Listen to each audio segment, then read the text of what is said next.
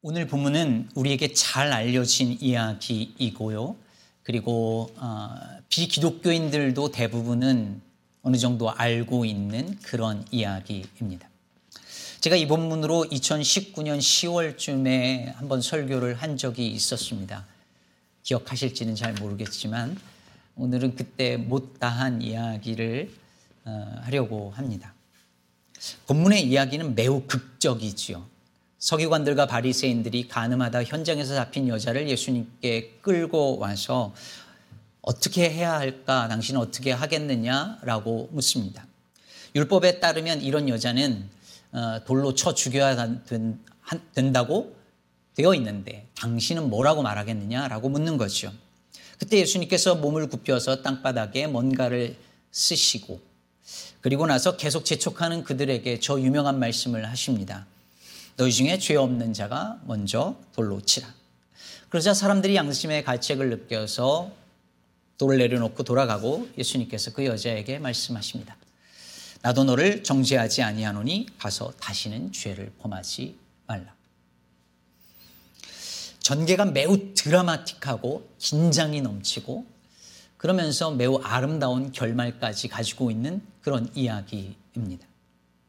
그런데 문제는 이 본문이 종종 매우 엉뚱하게 오용되거나 악용되고 있다는 사실입니다.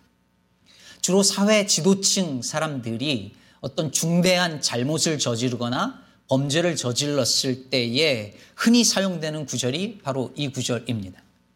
너희 중에 죄 없는 자가 있으면 나를 돌로 쳐라. 다 똑같은 죄인들인데 왜 나만 가지고 그래? 라는 이야기이지요. 죄 없는 시민들을 수없이 학살했던 범죄에 대해서 온 국민이 책임을 물을 때 왜 나만 갖고 그래? 하고 말하고 끝까지 참여하지 않고 세상을 떠난 그도 가지고 있었던 생각이 바로 이런 것이었습니다. 목회자가 성범죄를 비롯해서 중대한 잘못을 저질렀을 때도 그와 그를 옹호하는 그룹들이 단골처럼 하는 말도 바로 이것입니다. 죄 없는 자 있어? 있다면 돌로 치라. 예수님께서는 여자를 보고 음욕을 품은 자도 곧 가늠한 것이라고 했는데 당신들 중에 한 번도 음욕을 품은 사람 있어 있으면 나한테 돌을 던져. 그것도 가늠인데 왜 나만 가지고 그래? 라고 하는 거죠. 이렇게 이 구절이 이런 방식으로 오용되고 악용됩니다. 이런 사회 지도층들만 그런 걸까요? 우리는 안 그럴까요? 우리는 왜, 왜 나한테만 그래? 나만 잘못했어? 라고 직접적으로 말하든 아니면 속으로 생각하든 이렇게 방어하면서 이 구조를 떠올린 적은 없을까요? 과연 이 본문은 이렇게 사용되고 오용될 때도 괜찮은 것일까요? 예수님께서 성전에서 백성들을 가르치고 있었습니다. 서기관, 서기관들과 바리새인들이 이 여자를 끌고 와서 사람들 가운데에다가 세웁니다. 이 여자는 얼마나 수치스러웠을까요? 이 여자가 가늠하다가 현장에서 잡혔고 모세는 율법에 이 여자를 돌로 치라고 했는데 선생은 뭐라고 하겠느냐고 묻습니다. 실제로 레위기 20장 10절과 신명기 22장 22절 이하는 이런 경우에 간부와 음부, 즉 남녀를 둘다다 돌로 쳐 죽이라고 되어져 있습니다. 당시의 간음은 결혼이나 약혼 관계에서 일어나는 일들을 말하는 것이고 이것은 누군가의 결혼 관계를 깨는 그래서 사회 질서를 무너뜨리는 매우 심각한 범죄 행위에 틀림없었습니다. 그래서 엄하게 다스린 거죠. 다만 문제는 오늘 이 종교 지도자들이 이 여자를 예수님께 끌고 올 때에 다른 목적이 있었다는 데 있습니다. 오늘 보면 6절 전반부는 이렇게 말합니다. 그들이 이렇게 말함은 고발할 조건을 얻고자 하여 예수를 시험함이러라. 그럼 오늘 본문이 이제 8, 7장이 끝나가면서 8장으로 이어지는 본문이잖아요. 그런데 7장에 보면 사람들이 예수가 도대체 누구냐? 예수가 그리스도냐? 맞는 것 같다, 아닌 것 같다, 이런 이야기가 오고 갑니다. 그런데 예수가 그리스도라고 생각하는 사람들이 늘어나는 것을 종교 지도자들이 듣고 우려하기 시작을 한 거죠. 예수를 잡아 죽여야 되겠다 생각을 했는데 그냥 억지로 하면 백성들이 소요를 일으킬 것이 분명해 보이니까 계략을 짠 것입니다. 시험에 빠뜨리고자 한 거죠. 진짜 이 여자를 재판할 목적이었다면 가늠하다 걸렸으니 남자도 데리고 와야 되는데 남자는 보이지 않습니다. 여자의 재판 자체가 목적이 아니었고 데리고 와서 사람들의 군중 심리를 이용해서 예수를 공격하려고 했던 것이죠. 사실 이들이 한 질문은 답하기 쉽지 않은 질문이었습니다. 이 여인을 용서해 주라 라고 하면 율법을 어기는 것이고 돌로 치라 하면 임의로 사형 집행을 금하는 로마법을 어기는 꼴이 됩니다. 더군다나 사랑과 자비가 많았던 예수님의 명성에 타격을 입고 백성들이 예수님을 떠나갈 것입니다. 어떤 대답을 해도 이들이 쳐놓은 올무에서 빠져나가기는 거의 불가능해 보이는 상황입니다. 바로 그걸 노린 거죠. 그런데 그 상황에서 예수님이 갑자기 몸을 굽혀 땅바닥에 뭐라고 쓰기 시작하셨습니다. 뭐라고 쓰셨을까요? 기독교 역사 2000년 넘는 세월 동안에 수많은 추측과 가설들이 있었습니다. 10계명을 쓰셨을 것이다 라는 추측도 있고 저 위선자들의 죄의 목록을 썼을 것이다 라는 추측도 있고 그냥 아 짜증난다 못해 먹겠다 뭐 이렇게 쓰셨을 것이라는 추측도 있는데 저는 마지막 게 마음에 듭니다. 사실 뭐라고 쓰셨는지 내용은 중요하지 않아요. 그게 중요하더라면 요한복음을 쓴 이 저자가 그걸 기록했겠죠. 그러므로 주목해서 보아야 될 것은 예수님이 땅에 쓴 그 글씨의 내용이 아니라 땅바닥에 몸을 굽혀 손가락으로 글을 쓰신 예수님의 그 행동, 그 퍼포먼스에 있습니다. 자, 머릿속으로 한번 상상을 해 보시죠. 모두가 돌을 들고 던질 준비를 하는 그 일촉즉발의 순간입니다. 예수님의 말 한마디면 돌이 그 여자를 향해서 날아갈 수도 있고 아니면 돌이 예수님을 향해서 날아갈 수도 있습니다. 긴장이 흐르는 순간입니다. 그런데 그 긴장감으로 꽉 찬 그 순간에 갑자기 예수님이 몸을 굽혀서 땅바닥에 뭔가를 쓰십니다. 잠시 적막이 흐르지 않았을까요? 공격 태세인 그들이 잠시 멈칫하지 않았을까요? 일본의 전설적인 검객 미야모토 무사시가 쓴 오륜서라는 책이 있습니다. 이 미야모토 무사시는 일평생 60차례 결투에서 단 한 번도 패배하지 않은 그야말로 일본 초기 에도 시대의 최고의 검객이었는데요. 그의 병법을 기록한 이 오륜서라는 책에 보면 이런 대목이 있습니다. 다치, 칼을 쥐고 싸우든 맨손으로 싸우든 전투에 임해서는 멈칫해서는 안 된다. 멈칫하는 자세는 죽는 수법이며 멈칫하지 않는 것만이 살아남는 수법이다. 서로가 서로를 죽이려는 싸움에서 멈칫하면 안 됩니다. 그건 자기가 죽을 수도 있는 행동이니까요. 근데 예수께서 멈칫하십니다. 그리고 모두를 멈칫하게 하십니다. 칼을 든 이 앞에서 칼을 들지 않으십니다. 싸움을 사람들이 걸었는데 그 싸움에 걸려들지 않으시고 싸움 자체가 안 되게 만드십니다. 누군가를 향한 비움과 분노로 가득 찬 사람에게 필요한 것은 바로 이 멈칫의 순간 아닐까요? 내가 바르게 돌아, 바르게 가고 있는지 돌아볼 겨를도 없이 그저 앞으로 직진하고 있는 사람에게 필요한 것도 이 멈칫의 순간일 것입니다. 숨을 고르는 시간이죠. 내가 지금 뭘 하고 있는 것이지? 돌아보는 순간입니다. 내가 혹시 군중 심리에 끌려서 가고 있는 것은 아닌가? 남들이 다 가니까 나도 따라가고 있는 것 아닌가?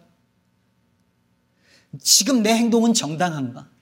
지금 내 행동은 하나님께서 기뻐하실 만한 것인가? 성찰하는 시간입니다. 땅바닥에 글씨를 쓰신 예수님의 그 행동은 그리고 그럴 때 그 주님은 그 군중들에게 그 멈칫의 순간을 기대하신 것 아닐까요? 그런데 잠시 멈칫댔던 그들이 다시 예수님께 대답을 요구합니다. 그때 예수께서 바로 그 말씀을 하시죠. 7절과 8절을 보면 그들이 묻기를 맞이 아니하는지라 이에 일어나 이르시되 너희 중에 죄 없는 자가 먼저 돌로 치라 하시고 다시 몸을 굽혀 손가락으로 땅에 쓰시니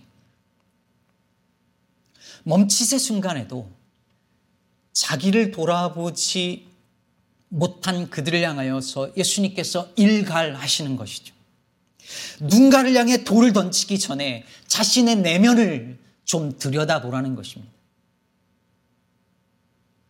이현주 목사님은 이 구절을 이렇게 푸셨습니다.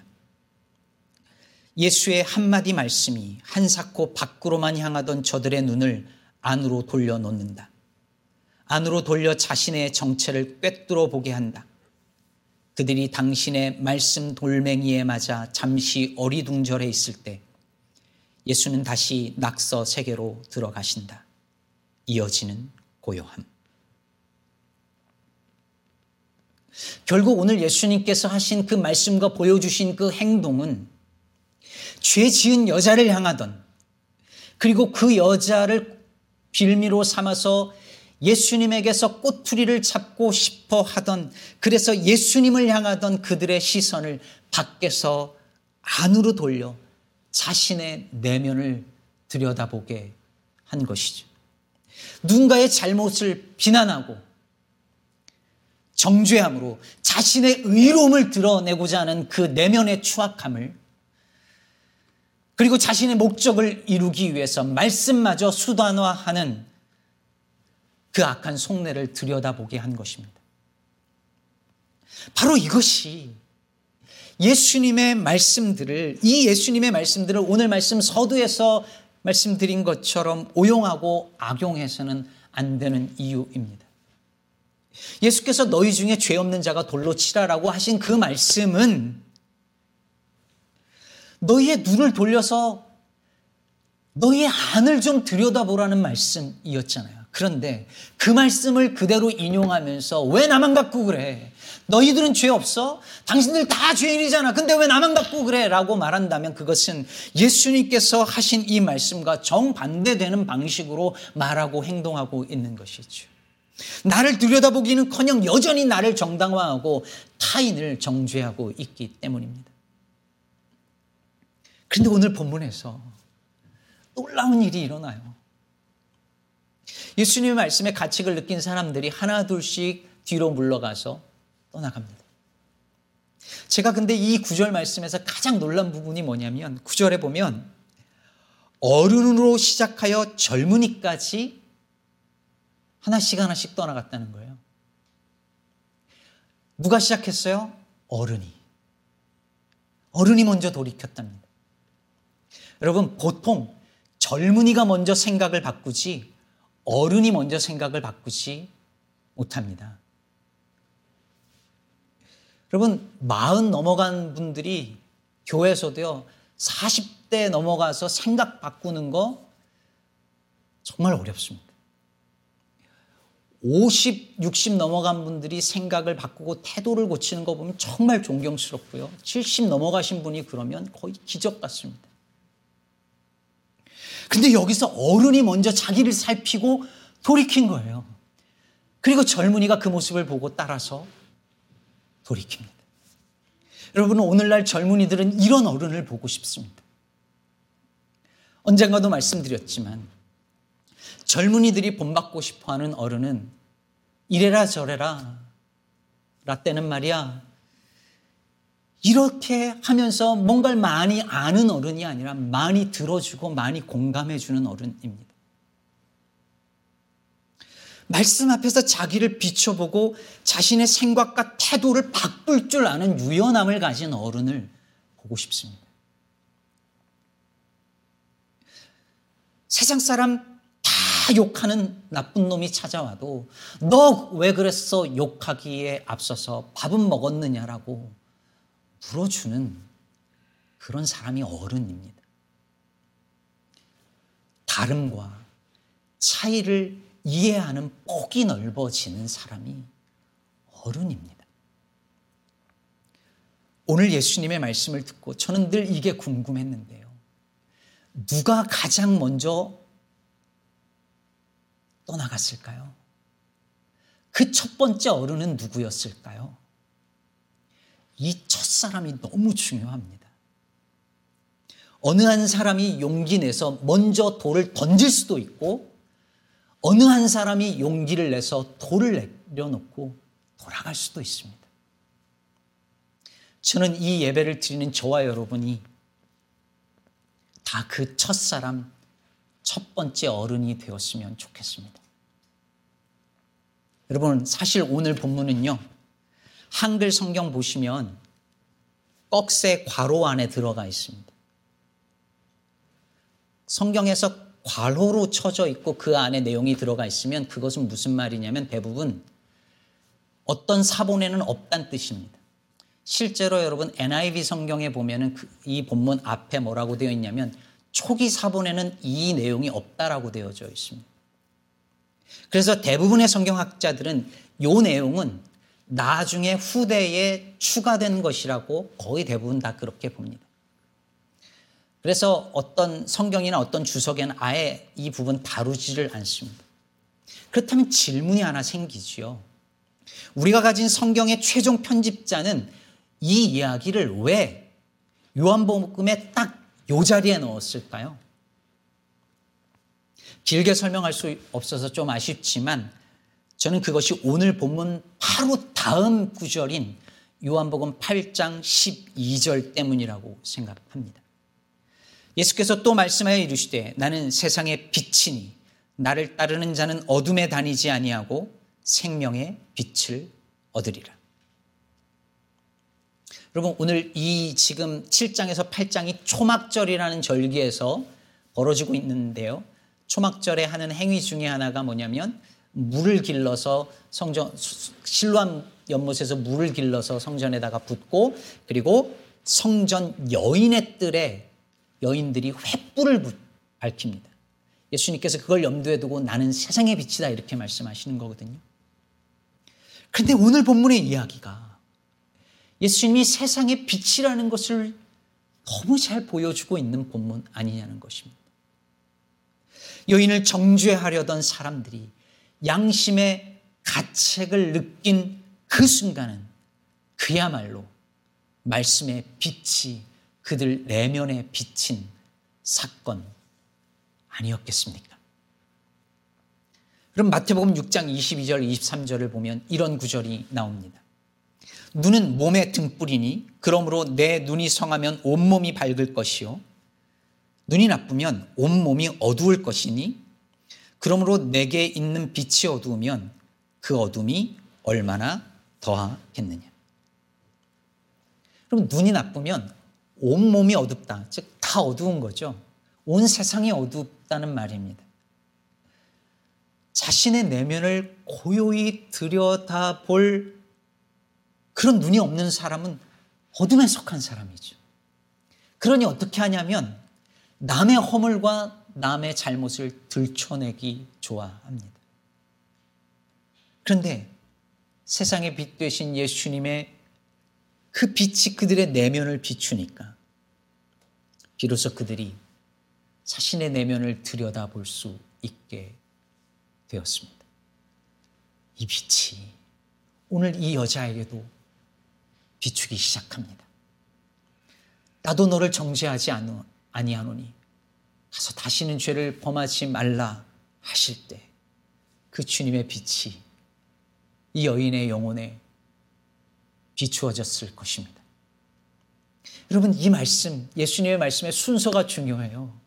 예수님이 가서 다시는 죄를 범하지 아니야, 하지 마라. 그러면 내가 너를 정죄하지 아니하리라 이렇게 말씀하지 않으셨어요. 은혜와 용서가 먼저였습니다. 내가 너를 정죄하지 아니한다. 그러니 가서 죄를 범하지 마라. 다시 죄를 범하지 않는 삶을 살 수 있는 것은 그걸 가능케 하는 것은 너를 정죄하지 않겠다는 말씀이 있었기 때문이었던 것이죠. 사랑하는 여러분, 오늘 주님께서 우리에게도 말씀하십니다. 나도 너를 정죄하지 않는다. 그 말씀이 오롯이 믿어질 때 세상의 빛 대신 예수님의 빛이 비치는 순간입니다. 그리스도 예수 안에 있는 자에게는 결코 정죄함이 없나니 이는 그리스도 예수 안에 있는 생명의 성령의 법이 죄와 사망의 법에서 너를 해방하였습니다. 이 말씀을 믿고 무릎을 꿇을 때 주님의 빛이 우리의 영혼에 우리의 삶에 비출 것입니다. 누군가에 대해서 이런 여자에 대해서 용서와 용납을 말할 때면 어떤 사람들은 꼭 어떻게 해서든지 그래도 예수님이 반드시 꼭 말씀하시기를 가서 다시는 범죄하지 말라라고 하지 않았느냐라고 말해야 직성이 풀리는 그런 마음이 우리 안에도 있습니다. 근데 예수님이 죄가 아니라고 하신 게 아니죠. 죄는 분명히 죄입니다. 그런데 계속 말하지만 그 말씀마저 타인을 정죄하고 자신을 정당하기 위한 도구로 사용해서는 안 된다는 것이 오늘 본문 전체가 우리들에게 말해주고 있는 것입니다. 이혜미 시인의 시 중에 빛멍이라는 시가 있는데요. 빛멍. 빛에도 멍든다는 뜻이에요. 여러분, 환한, 너무 환한 빛을 받으면 눈이 아픈 것처럼 빛에도 멍이 들 수 있다는 그런 말인데요. 이 시에 이런 대목이 있습니다. 돌이켜 보아도 무례한 빛이었다. 최선을 다해 빛에 얻어맞고 비틀거리며 돌아오는 길이었다. 환한 것에도 상처 입는다. 빛날수록 깊숙이 찔릴 수 있다.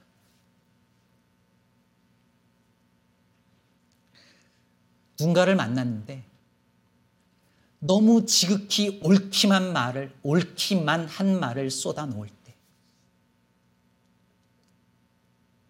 너무 옳은 말로 나를 향하여 충고를 할 때. 우리는 그 화난 것에 상처를 받죠. 사랑하는 성도 여러분, 이제 교회 이전을 하면서 우리 교회가 어떤 교회가 되어야 할까? 이제 앞으로 더 어떤 모습으로 우리의 넥스 스텝을 밟아야 할까? 어떤 교회가 되면 좋을까? 다시 생각을 하게 되었습니다. 저는 우리가 세상의 빛 대신 주님의 빛을 전하는 그 빛을 비추는 교회가 되기를 바랍니다.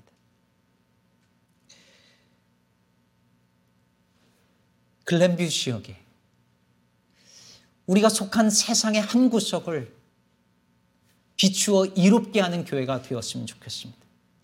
근데 여러분, 무례하지 않은 빛이었으면 좋겠습니다. 오늘 본문 속 서기관들과 바리새인들처럼 우리의 빛으로 누군가의 가슴을 멍들게 하는 것이 아니라 누군가의 가슴에 든 멍을 풀어주고 위로해주고 보듬어주는 그런 따뜻한 빛이었으면 좋겠습니다. 주님의 빛은 타인을 향하던 눈을 들어 자신의 내면을 들여다보게 하는 맑은 빛이었고 수치와 죄책감에 그리고 두려움에 떨던 여인을 찾아가 다독여 주며 새로운 인생을 살게 한 따뜻한 빛이었습니다. 부디 우리를 정죄하지 않으시려고 십자가 지심으로 대신 죽임 당하신 예수의 복음을 전하면서 이런 맑고 따뜻한 빛으로 살아가는 우리 시카고 기쁨의 교회 되어지기를 우리 주님, 빛 되신 주님의 이름으로 축복합니다.